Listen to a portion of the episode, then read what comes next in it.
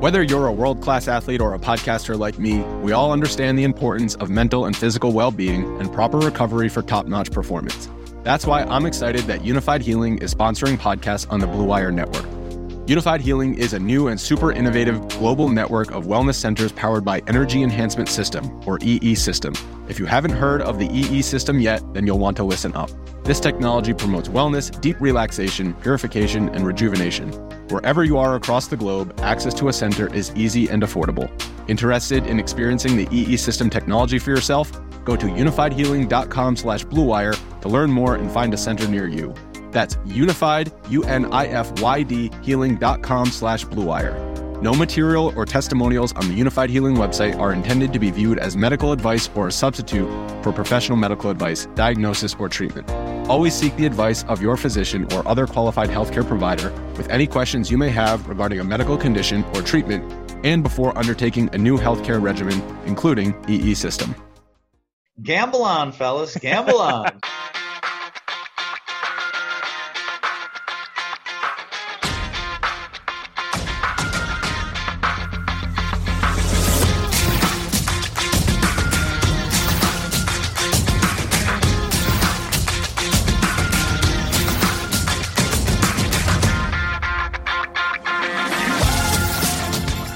Welcome again to Gamble On, the weekly gambling podcast presented by USBets.com. I'm Eric Raskin, USBets managing editor and media director, and I'm joined by our senior analyst, Pulitzer Prize finalist John Brennan, who has been racking up the miles this week. On Wednesday morning, John, you drove to Resorts World Catskills for the reopening of the upstate New York casino.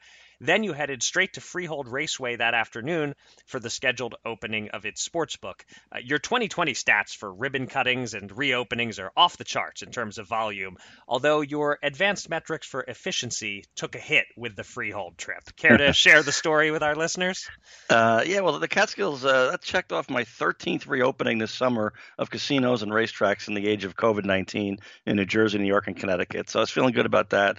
Uh, then Freehold was going to be a twist because uh, there's no races on Wednesdays, um, but this is going to be a really, really soft opening of its new sports book. Finally, a mere two and a half years or so uh, after its uh, competitors at the Meadowlands Racetrack in Monmouth Park. But um, while the masked up regulars, uh, simulcasting people were on hand as usual uh, at the, at Freehold, there was no uh, sign of a sports book. Um, I did get word of a new, really ready this time opening date, uh, which will appear today sometime on NJOnlinegambling.com on my story.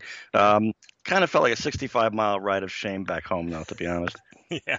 Well, yeah, Freehold off to a, off to a fine start, opening the sports book two plus years after everyone else, as you said, and then delayed a, a couple of weeks, just as NFL season is beginning, when a couple of weeks really makes a difference. Uh, I, I can imagine your frustration. I had to run out to a pharmacy first thing in the morning when I was on vacation a couple of weeks ago. I looked online, I found the local Rite Aid. The website said it opened at 7 a.m., so I got there a few minutes after 7, and the sign on the door said opens 8 a.m. And I was muttering a bunch of curse words under my breath, and that's just a one hour delay. So, uh, yeah, uh, you, you, get to make two trips to Freehold this September. Uh, may, maybe you'll get a Springsteen sighting out of it as your reward, at least. Yeah, well, it's interesting. If if you take one particular path there, um, and you're looking for signage, once you get within, I don't know, 20 miles, um, you're going to be in vain. Um, you will get a couple of signs for the Freehold Raceway Mall, at least, but um, you can shop there, but you can't uh, you can't bet. Right. Oh well, little little wasted time. Oh well, that uh, comes comes with the territory sometimes, sure. I suppose. Uh, well, thank you to everyone for joining us for episode number 108 of Gamble On, the perfect podcast to listen to while you're driving 65 miles out of the way for a sportsbook opening that isn't happening. Uh, if you missed any of our previous 107 episodes, they're all available on SoundCloud, Apple Podcasts, and Spotify. And if you don't want to miss any more episodes going forward, just tap the subscribe button. It's as simple as that. Oh, absolutely. And Eric, coming up a little later on the show, we're going to be joined by VegasInsider.com senior writer Tony Mejia. He's going to help us break down the betting options for the NFL season that kicks off tonight. And Eric and I will follow that with our favorite NFL bets and week one picks. Uh, but first, it's been a, I would say, particularly busy week in the world of gambling. So let's get to it. Here's your Gamble On News of the Week an inside look at the biggest stories in the world of gambling.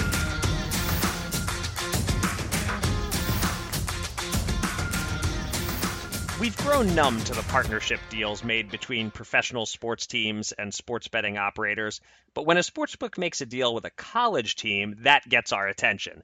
On Tuesday afternoon, PointsBet announced a five year corporate sponsorship deal with the University of Colorado.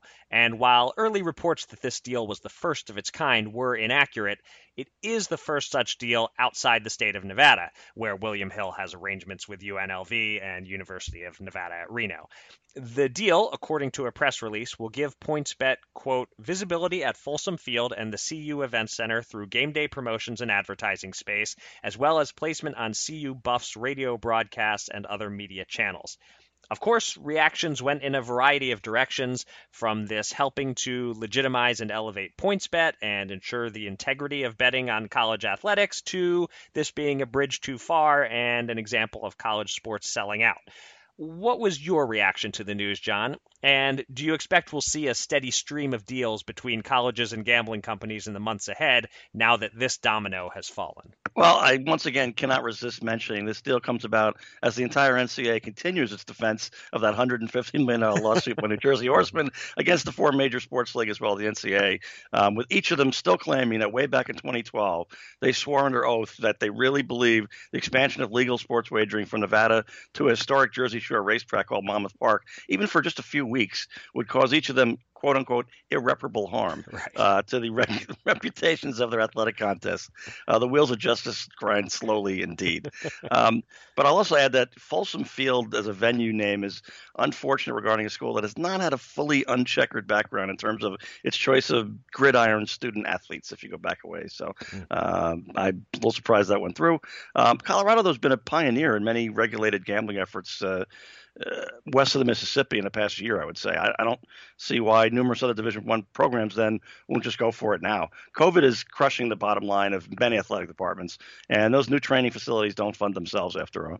Yeah, that that that's a key point. I'll note it's interesting that PointsBet, which hasn't actually launched in Colorado yet, is making uh, such a big push in the state. They have deals also with the Nuggets and the Avalanche, uh, and to whatever extent a brick and mortar office matters anymore. Uh, they recently broke ground on North American headquarters in downtown Denver. So clearly, PointsBet views Colorado as an important state to succeed in. Um, I'm interested to see if the NCAA responds to this, and, and if so, how. Um, you know, as with all the sport, pro sports leagues, they're morally opposed to the scourge of sports betting until they can see some money out of it, which is uh, what you were hitting on at, at, the top there. And money is clearly what's motivating the University of Colorado. There, there's money in this deal for them, and the school didn't sugarcoat it in their statement, which read The five year deal provides a financial boost for CU athletics during a time when athletic department budgets nationwide are stressed by the COVID 19 pandemic. All right, then.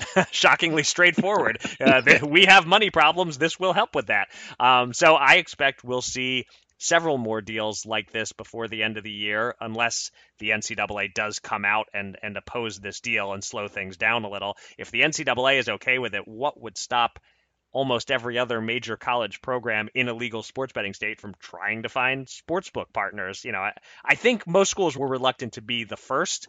But now that somebody else is the first, uh, you know, outside Nevada, the floodgates figure to open. Yeah, well, don't forget that uh, in a in a multi-year uh, era where uh, New Jersey was banned from hosting uh, NCAA events because they had the temerity to try to get sports betting. Mm-hmm. At the same time, four or five of the West Coast conferences, in fact, most of the major West Coast conferences, were holding their conference tournaments and March Madness in Las Vegas. Right. And the NCAA sort of said, "Well, that's not the tournament, though. We run the tournament itself, and that one we we can't have in Las Vegas. But whatever they do, you know, what can we do?" So I think this is going to be the same way. They can wink, wink, and uh, I think the the floodgates are open and they're not going to stop it. Yeah, seems that way. And of course, um, this is one more way for colleges to make money off their student athletes without any of that money landing directly in the pockets of the kids. We talked recently about, uh, at least indirectly, how it does, but uh, I, I, suppose that's a layer of debate on this for another time, but certainly something that, that will come up as various people opine on the mixing of colleges and sports books. Well, I think it's going to be nice that some of these coaches with their polo shirts will be able to get a nice patch on there to get a little bit of supplemental income to uh, to get by and sort of pay the mortgage. Yeah, can't wait to see it. All right, our next story here. Uh, we tend to leave offshore sportsbook news alone on this podcast, but on Sunday, some news broke that is relevant to the legal U.S. market. The Costa Rica based sportsbook Five Dimes will shut its virtual doors to U.S. customers effective September 21st. And one common presumption is that Five Dimes plans to relaunch as a legal, regulated sportsbook in the U.S. soon. What happens here will set a fascinating precedent, as we've talked about DraftKings and FanDuel going into the quote unquote penalty box in some states. And here's an offshore operator trying to be welcomed in the U.S. after years of skirting U.S. gambling laws. Meanwhile, we should note that the NFL has made a deal with another well known offshore sportsbook, BetCris, as a partner in Latin America. So the gray area in which these offshore books operate is getting grayer by the minute. Uh, John, what do you make of all this? And do you think Five Dimes will be able to waltz right into the U.S. and set up a legal mobile sports book? Well, it's such a good dovetail with the Colorado story, really, because uh, even the NFL could use some extra dough these days. And uh, by the way, 888, uh, just 888 uh, Sport actually mm-hmm. just got a deal with the NFL for England and Ireland uh, hmm. NFL betting. So uh, it seems like you know the NFL too is testing the limits of the population's tolerance of aggressive new forays in gambling, but in spite of those years of doomsaying and, and these New Jersey sports betting sagas, um, I think the, this one too will be met with a collective yawn from the public. They, they don't really care what this what happens here. I, the NFL has been a little paranoid on this stuff for years, and so uh, I think they're going to be pleasantly surprised when they see a lack of blowback. Um, I do look forward to seeing each of these uh, circumstances turn up in the Horseman's next brief in New Jersey, by the way. But uh, uh so BetCris gaining full fledged status. Uh, among U.S. regulators, um, uh, or uh, you know, or any of these uh, five right, dimes that everybody dimes, else. Right. I yeah, I, I think the best way to do that clearly would be to get the coveted New Jersey imprimatur.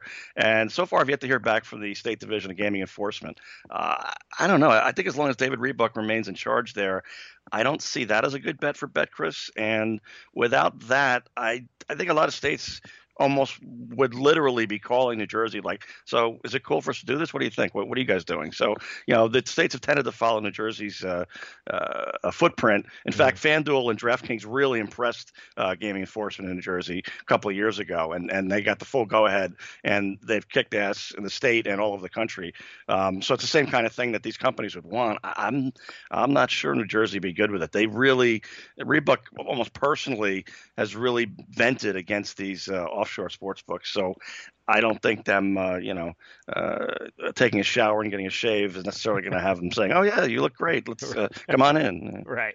Yeah, I had a feeling you were going to mention David Rebuck and his view yeah. on offshore books. That that certainly is something I'm I'm thinking about here too, waiting to see how he responds. Uh, it's interesting that uh, you know you, you sort of say you know, does the the general public uh, is not really going to care about this? As as we've noted, a lot of the general public doesn't even know the difference between BetCris Five Dimes and FanDuel DraftKings. Like they don't know what's yeah. operating legally and here and what isn't. To them, it's all just sports betting. Um, so yeah, I mean.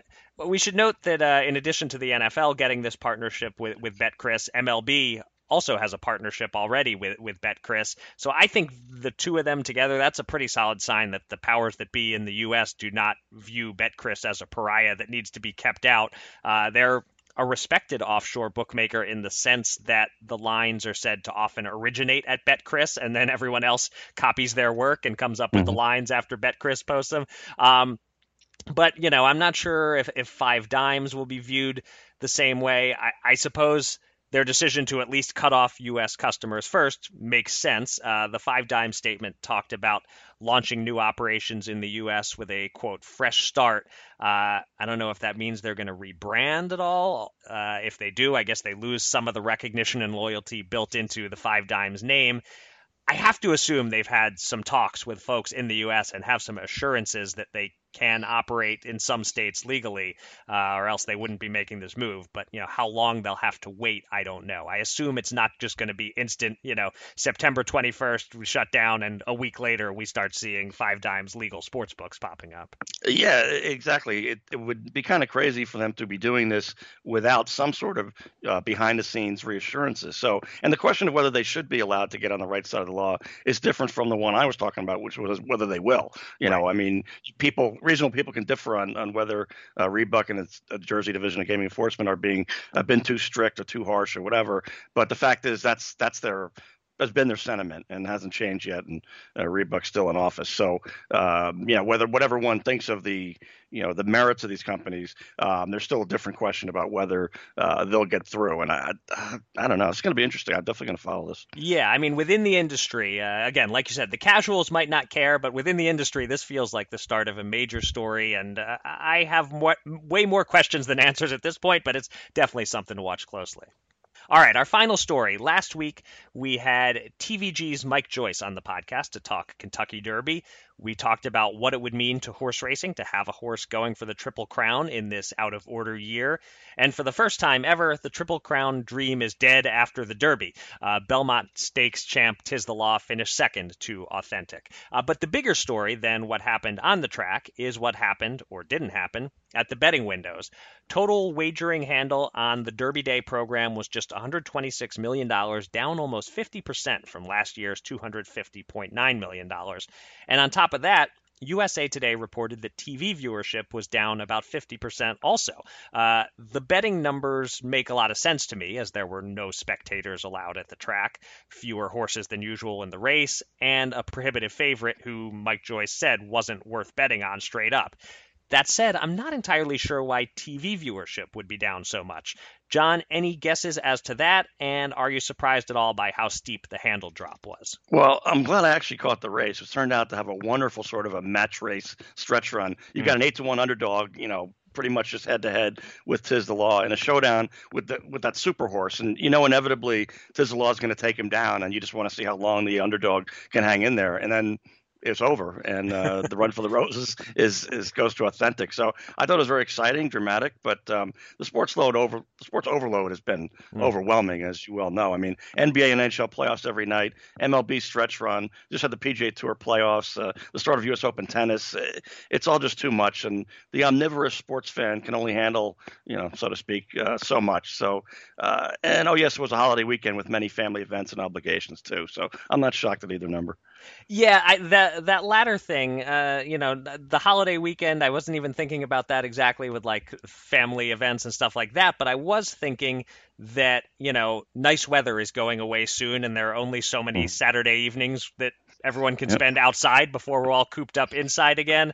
Um, and just the fact that people aren't used to watching Triple Crown races in September. So uh, casual fans, I guess, didn't make appointment viewing of this. I, I, guess that all factors in. I don't have a whole lot else to say about this, but I'll use this opportunity to mention how much I enjoyed the first episode of the new ESPN Plus series Better Days, hosted by Mike Greenberg. And of course, that's better spelled with an O. Uh, the first episode, which is the only one that had come out so far, although I believe a second episode dropped today. I haven't watched it yet. But the, the first episode told the story of a guy who bet on last year's Kentucky Derby, which, to jog your memory, was the one in which maximum security mm-hmm. was disqualified and 65 to 1 long shot Country House won.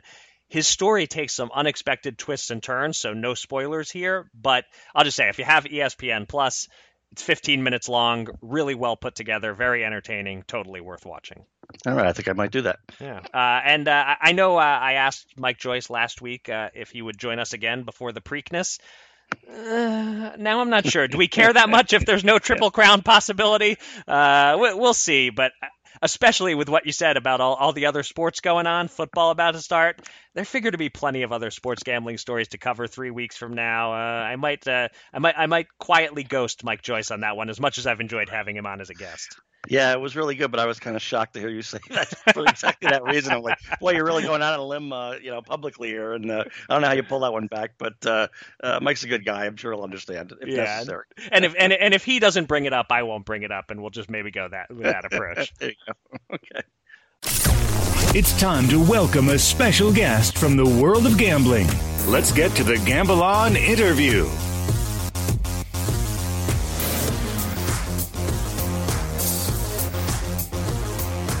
The mantra throughout the sports gambling community the last six months has been as long as we have NFL football, we'll be okay. Well, starting tonight, we have NFL football. So, for all of you who stalled on doing your research for fantasy or betting purposes, it's time to cram. Uh, joining us now to help is a senior writer for VegasInsider.com. Basketball is his specialty, but he knows how to handicap football also. Tony Mejia. Tony, thanks for joining us on Gamble On. Pleasure to be on. Thanks for having me, guys. So this NFL season will be different than any other for a variety of reasons. And one unique aspect this year is that there was no preseason. That limits our information and it also increases the probability of teams being out of sync. How do you think that translates in week one? Are you looking for unders to hit because offenses will be rusty? Are you looking to bet against teams with new quarterbacks or new coaches? In short, what, what trends are you thinking about jumping on in week one coming off this unusual offseason? Well, it's going to make uh, those NFL replays that they show on, on the NFL network must see TV uh, Monday, Tuesday, Wednesday as we Monday morning quarterback all this stuff. right. Uh, I, I like a lot of unders this week, but not necessarily because of the of the no preseason. Uh, I just like a lot of matchups. For instance, in, in Miami, New England, uh, we got DeVante Parker banged up. He'll probably play, but Brian Flores knows he doesn't want Fitzpatrick taking chances against his mentor's defense. Uh, Cam Newton, obviously debuting for the Patriots. I think he's healthy enough where he'll call his own number more often than he would, say, in week eight. So I think we'll see the clock running there. Uh, you know, coaches keep things close to the vest, but you already hear Pete Carroll saying that he's going to treat a lot of this like a preseason game because he wants to get guys touches. So Carlos Hyde and Travis Homer will probably get some more carries than they otherwise would have behind Chris Carson. Uh, and Atlanta obviously has a brand new offense with Dirk Koetter there. He installed five to 600 plays I saw, and they're taking 100 in. Uh, so again, uh, just such, a lot of uncertainty, and there's some high ceilings out there. I mean, that, that's a, a, big number that they put on Seattle and Atlanta. Uh, yeah, so I'm looking at Jason Garrett with the Cowboys. Uh, he goes eight and eight, eight and eight, eight and eight, yada yada yada. A few years go by, he goes eight and eight last year, and he's gone. So now I'm thinking, uh, I go to VegasInsider.com. I'm thinking, I'm betting an eight and eight team to win the Super Bowl. I got to be getting tremendous odds, right? Um, because I think I'm the only person in the world that that knows that Jason Garrett was a terrible coach. Well, turns out I was wrong because plus 1200 for a, a eight and eight team is kind of brutal. So, uh, is that is that still worthwhile because the Cowboys really could win the Super Bowl, or at that number, you know, they say you, you fall in love with the number, not the team, and maybe I should stay away. CeeDee Lamb must be a heck of a player, right, John? Uh, look, I think the Cowboys have as good a shot as any in the NFC. I view the NFC as completely wide open. Uh, I, I, went with the Packers of all teams uh, in Aaron Rodgers' uh, you know, revenge to make the Super Bowl. But that's how wide open the NFC looks. The AFC obviously looks like a collision between Kansas City and Baltimore. But you can sell me on a bunch of teams in the NFC. Uh, you know, the Bucs are ten to one, and uh, right there in that same overvalued category as the Cowboys. You know, for my money, and I, I see where, where you're heading here you know, maybe probably better value with the Eagles and Packers at 30 to 1. Uh, you know, certainly the Dallas Cowboys being America's team plays into that. Well, I'm a, I'm a Philadelphia-based Eagles fan, and I have to say I, am not I'm not seeing it this year with with, with my team. Um, but uh, you know, I, am I'm, I'm encouraged at least to hear you, Tony, say that uh, maybe at 31 they're not 30 to one they're not such a bad bet.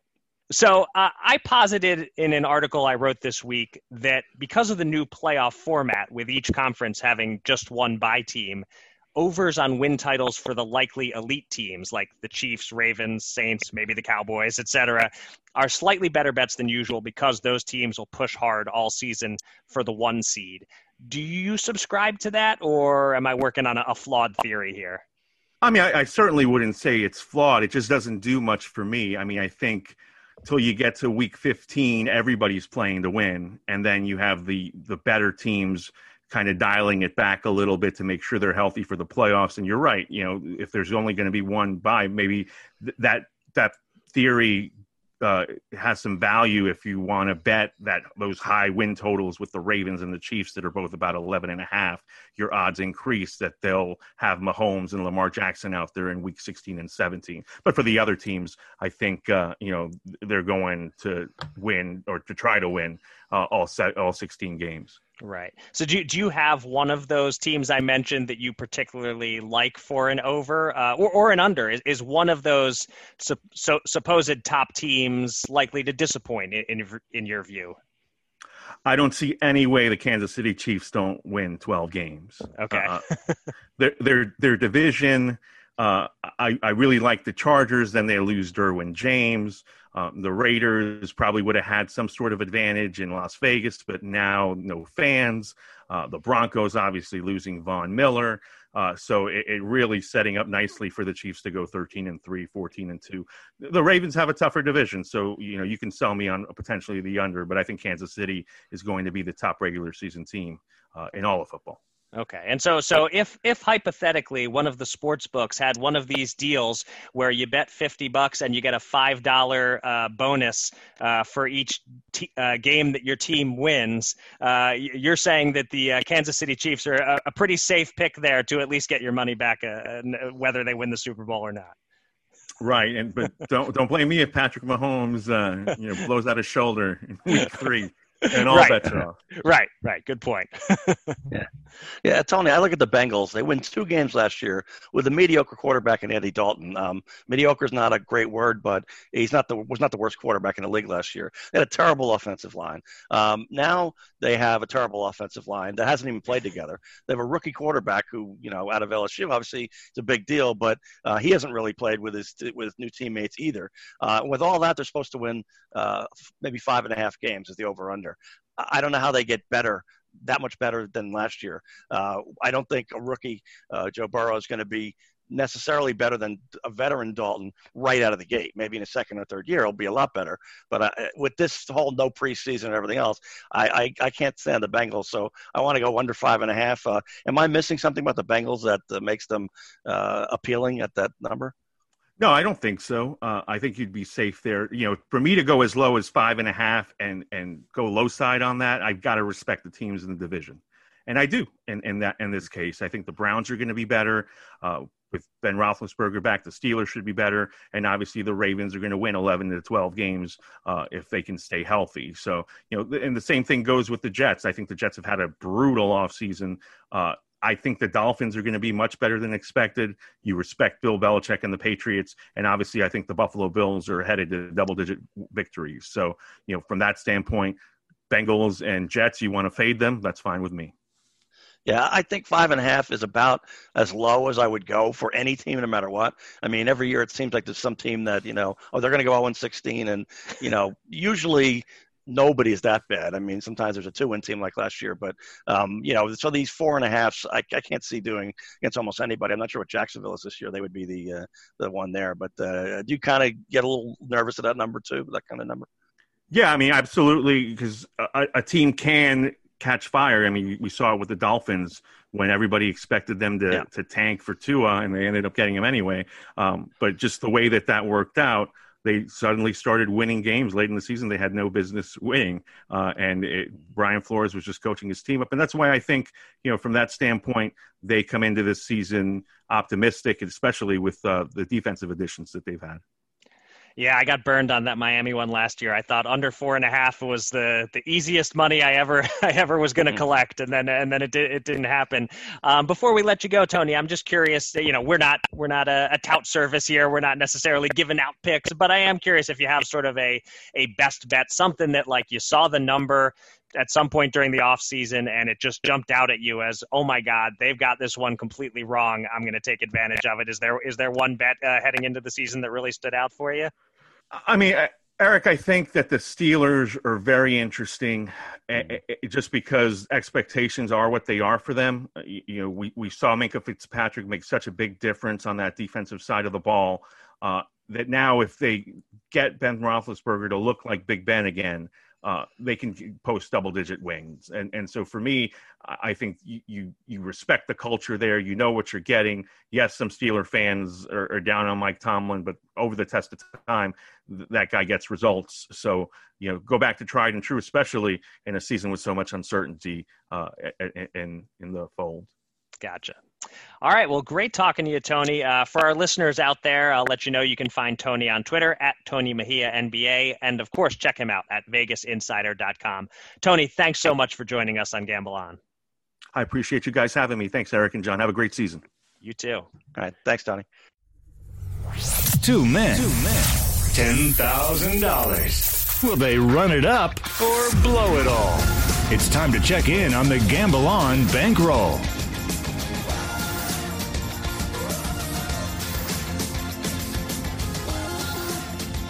Our head to head Fast Five mini super contest starts this week. Uh, we'll get to our picks on that shortly. But first, we go to the shared bankroll, and it was a good week overall thanks entirely to John, who's definitely been carrying the team the last several episodes. Uh, John went two for two. He had Justin Thomas to finish in the top three at plus 138 odds. That was a winner, so he added $138 with that one. And he had the Dallas Stars at plus 118 to beat Colorado in game seven. That also delivered, got us a $118 profit. I broke even, meanwhile, with my two bets from last week. I won $100 on the Heat finishing off the Bucks, but I lost $100 betting the Golden Knights in game 6 on the puck line. So all in all, we won $256. We're now in the black by $372 and we have 600 bucks on hold in futures bets. That leaves us with $9,772 available to bet with this week. And with the NFL season starting, we're going to make three bets apiece this week instead of our usual two. And you're up first, John. All right. Well, yeah, I'll kick off with a football bet then. It seems uh, appropriate. Um, as I noted on the interview, the Bengals are being asked to win six games this year with a rookie quarterback in a preseason free season after winning two games with a sort of workman like Andy Dalton last season. I don't see it at all. So 110 to win 100, under five and a half wins for the Bengals. Okay, yeah, I could have could have predicted that one was coming from you. Um, uh, so uh, I teased last week that I might commit the ultimate sin for an Eagles fan and bet on the evil Dallas Cowboys. And indeed, I've decided to do it. The Cowboys look stacked on paper this season, clearly the most talented roster in the NFC East.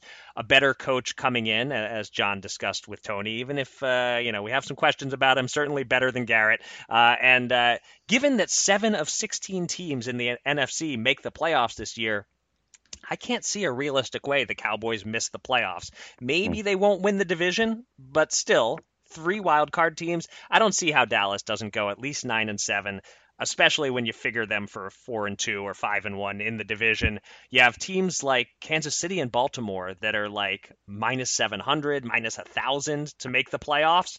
And Dallas is all the way down at a manageable minus 225 at Fox Bet. To me, that's a steal. I was tempted to do a huge $450 bet to win 200 bucks, but I don't want to give us that big a sweat, uh, and I don't want to be rooting that hard for the Cowboys. Uh, so 225 to win 100. I can sell out and do that, and then and then root for them them to break their fans' hearts in the postseason. Uh, again, yeah. Yes. Um, well, you had talked about the whether lack of preseason might affect scoring, and uh, I, I like that concept. So I went looking around for that, and I found under 43 and a half points at 110 to win 100 again uh, on the likely uh, Bears Lions quagmire. I mean, I don't I don't see a lot going on in that game. I almost wish I had found an over for punts in that one too. yeah, that's a line that's hard to find number of punts. Uh, but uh, you know, some people are really high on the Lions this year. They're they're turning into one of those buzz teams. I'm I'm not sure I see it. I think sometimes people reach to find a, a sleeper that other people aren't talking about, and then everyone starts talking about that team, and then you have to go even deeper for a sleeper, and you land on the Lions.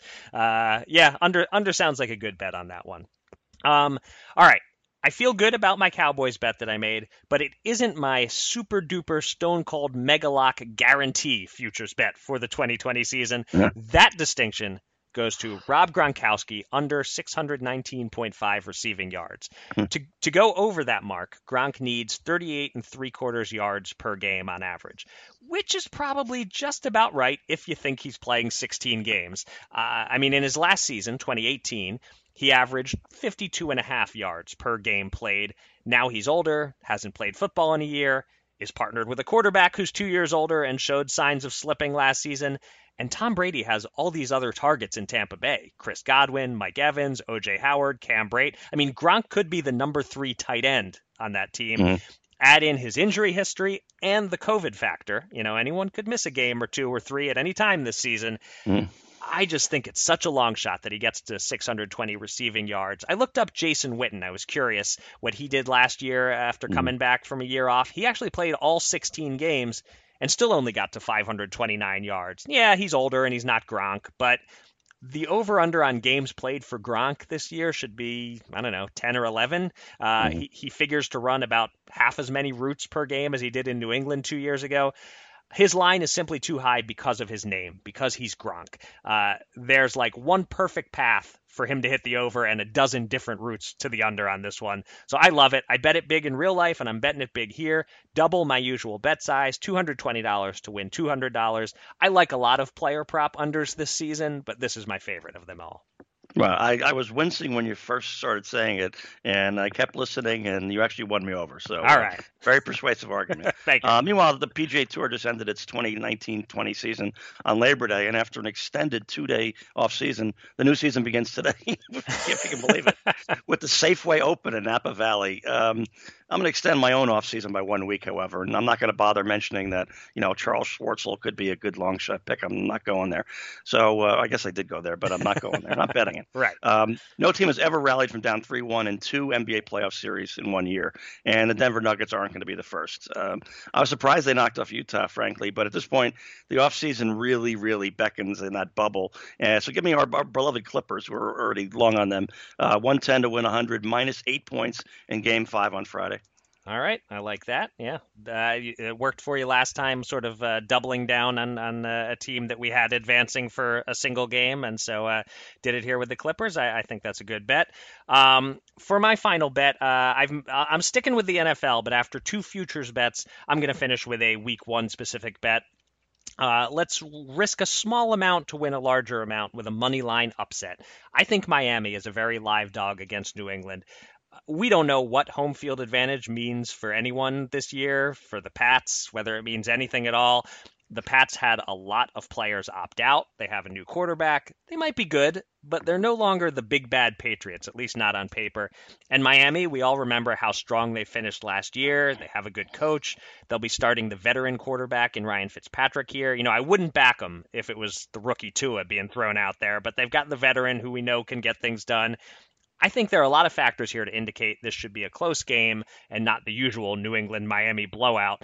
The Dolphins are priced at plus 250 on the money line, so let's take a shot. 50 bucks to win 125. I think that's a favorable payout against a team loaded with uncertainty like New England is. All right, we'll take a shot at that. All right. And we will close things out with the return of the Fast Five, where John and I compete in our own head to head version of the famous Las Vegas Super Contest. I won in 2018 by finishing a few games ahead of John, but John won in 2019 with a sensational 48 33 and 4 record, three and a half games ahead of me. So it's all knotted up, one set apiece. Uh, John went first in week one last season, so I'll go first in week one this season with my five picks against the spread using the Westgate Super Contest odds. And I fully expect to peg a few teams wrong in week one. We're working on very limited information, but I found hmm. five sides I like. So here goes. And, first, a note that I loved the Steelers when the line first opened. They were like minus three, minus three and a half at the Giants, but now it's moved to minus five and a half most places, and it's minus six at Westgate. So I'm, I'm going to pass on that one. Instead, here are my five. My first one should be obvious based on my bankroll bet. Dolphins getting six and a half at New England. I expect a close game and a possible upset. No need to expound further. Next, I think the Browns might do a little better this year without as much hype as they had last year but not against the Ravens in week one. Ravens favored by eight. It should be double digits. I think they will win by double digits. Uh, maybe not as enormous as their w- uh, blowout win over Miami in week one last year, where they won by what, like 50 something points? Yeah. Uh, but I'm fine giving eight at home against Cleveland. Uh, next, let's take another eight point favorite. Give me the Colts over the Jaguars. I'm a little iffy on Philip Rivers at this point. He does tend to turn the ball over, but I have faith in Frank Reich, and Jacksonville looks to be the doormat of the league, so give me Indy to cover the big number. Uh, next, continuing a pattern. Uh, so far, I've picked either eight point favorites or six and a half point underdogs. So uh, let's do the latter. Give me the Cardinals plus six and a half under the freaky red sky in San Francisco. I think it's the right combination of an improving Cardinals team that played other teams close last season and the 49ers trying to deal with that Super Bowl runner up hangover. I'm not saying Arizona will win outright, but this just shapes up to me as a, a weird, close game. I like all those points the Cardinals are getting. And lastly, breaking my pattern of either big favorites or big dogs, give me a short road favorite on Monday night. Titans minus two and a half at Denver. The Von Miller news is bad for the Broncos, and I'm getting the hook with Tennessee. I realize that Derrick Henry doesn't heat up until week 14 or so, but still, this is a classic case where, you know, at three and a half, I'd feel differently. At two and a half, I think Tennessee is the right side. So that's my fifth pick. What do you got, John? Uh, well, it's occurring to me, yeah, that 58.8% mark I had last year. And I was 6 and 5 in the playoffs while losing the conference title games and the Super Bowl. So hmm. I'm not sure if I'm on a hot streak or not. But uh, it, it, makes me think I'm so glad the NFL is back. But if it wasn't, I'd still be able to ride that number, you know, a little longer. Um, right. You know, I, I'm upset that the Mets haven't won since 1986, but I was I was there uh, for that game, and that was kind of cool. And I was there the last time the Giants won the Super Bowl, last time the Jets made the uh, AFC Championship game, last time the Devils won the Stanley Cup, um, last time the Rangers were in the Stanley Cup final. So, um, you know, it's kind of cool to be able to say that, and I don't have to, uh, uh you know, uh, attend any more games to be able to do it. but the fact is, I, have I've dodged this long enough, haven't I? I've got to dive in and, and right. unfortunately probably risk that number. Got to back um, it up. Yeah. Yeah. Eagles minus five and a half at uh, Washington football team. Um, I like new coach Ron Rivera, but he hasn't had enough time with the players really, and Haskins at quarterback is so shaky. Um, I may go a little more heavy on the football team after a few weeks, but I'm not ready just yet. Um, then Packers plus two and a half at Vikings. Um, Aaron Rodgers is a good kind of angry, I think, and he's as good a field general as there is in these stormy times for sort of improvising and, and getting everybody on the right page. Um, the vaunted Vikings D lost too many cogs to win uh, this one, and the trade of Stefon Diggs is not a good vibe either. Mm-hmm. So I feel pretty strong about those. Um, now I'm going against you in a couple. Um, okay. Give me Jaguars plus eight against the Colts. Um, you can't kill the Jaguars; they're already dead, according to uh, all reports. Uh, a free touchdown at home in a top topsy turvy week one. And Philip Rivers, he's been home for months with he's got what like eight or nine kids. I mean that's that's got to throw him off. I think so.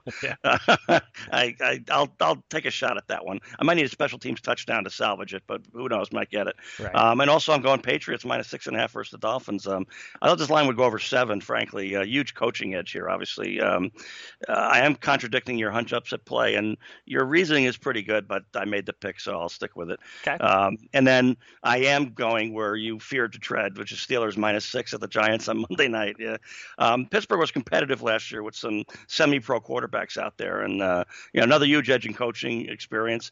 And Big Ben carries them home, I think, even with the six. All right. So all I know for certain right now is that we will not both be 5 and 0 after week 1. all right. all right, that will do it for this episode of Gamble On. Thanks to everybody out there for listening and thanks again to our guest Tony Mejia. You can find me on Twitter at Eric Raskin and John at Bergen Brennan and follow US Bets at US underscore bets. Go to usbets.com for all the latest news and analysis from the world of gambling and subscribe to this podcast on SoundCloud, Apple Podcasts, or Spotify. And before I hand it over to John to take us out, a quick parting shot from me. I just want to quickly mention the passing of Mike Sexton, a poker industry icon as a player and broadcaster who died of cancer over the holiday weekend at the age of 72. I didn't know Mike well, just interviewed him a handful of times over the years, but he was as well liked and universally respected as anyone in poker and was one of the driving forces in the early success of the World Poker Tour, which consequently makes him one of the driving forces in leading the poker boom to happen News of his death hit the poker community hard, and Mike started a family late in life. He leaves behind a 12 year old son. So our deepest condolences to all of Mike's family and friends. Rest in peace to one of the gambling industry's finest ambassadors. And with that, John, I hand it over to you for some parting thoughts of your own at the end of this episode. Uh, yeah, I'll just add my condolences, Eric, to the Sexton family. Uh, the outpouring respect for him on social media was uh, really impressive, and I hope that's some consolation for them. Mm-hmm. Um, and now I'll take us back two weeks uh, when I had a $54 free bet to play. Uh, I'd taken some good natured ribbing for going chalk with a similar free bet previously. So uh, I decided to stretch my wings a little bit. Uh, the BMW Championship Golf um, and go for Collin Morikawa for a top 10, not just a top 20, to win $108 on my uh, two to one. Hmm. Um, well, Morikawa buried the first two holes of the week and he shot four under on the weekend in a brutal event where 472 holes uh, got you into a playoff with Dustin Johnson and Jon Rahm. Unfortunately, my Phenom's wheels came off for most of Thursday and Friday, so he still finished five over, even with that weekend rally. Mm. Um, ironically, the 68 on Sunday got him into a tie for 20th, of course. so the usual bet would have gotten chopped a bit, but still, I would have cashed. Um, I'm trying to keep an open mind on more aggressive gambling, uh, especially because uh, it's with house money and it, just would have helped if I had won that one though. But I'm, I'm still thinking about it, and I have another free one coming up in a couple of weeks, so I'll I'll, I'll try this again. Uh, but with that, until next time, everybody, gamble on.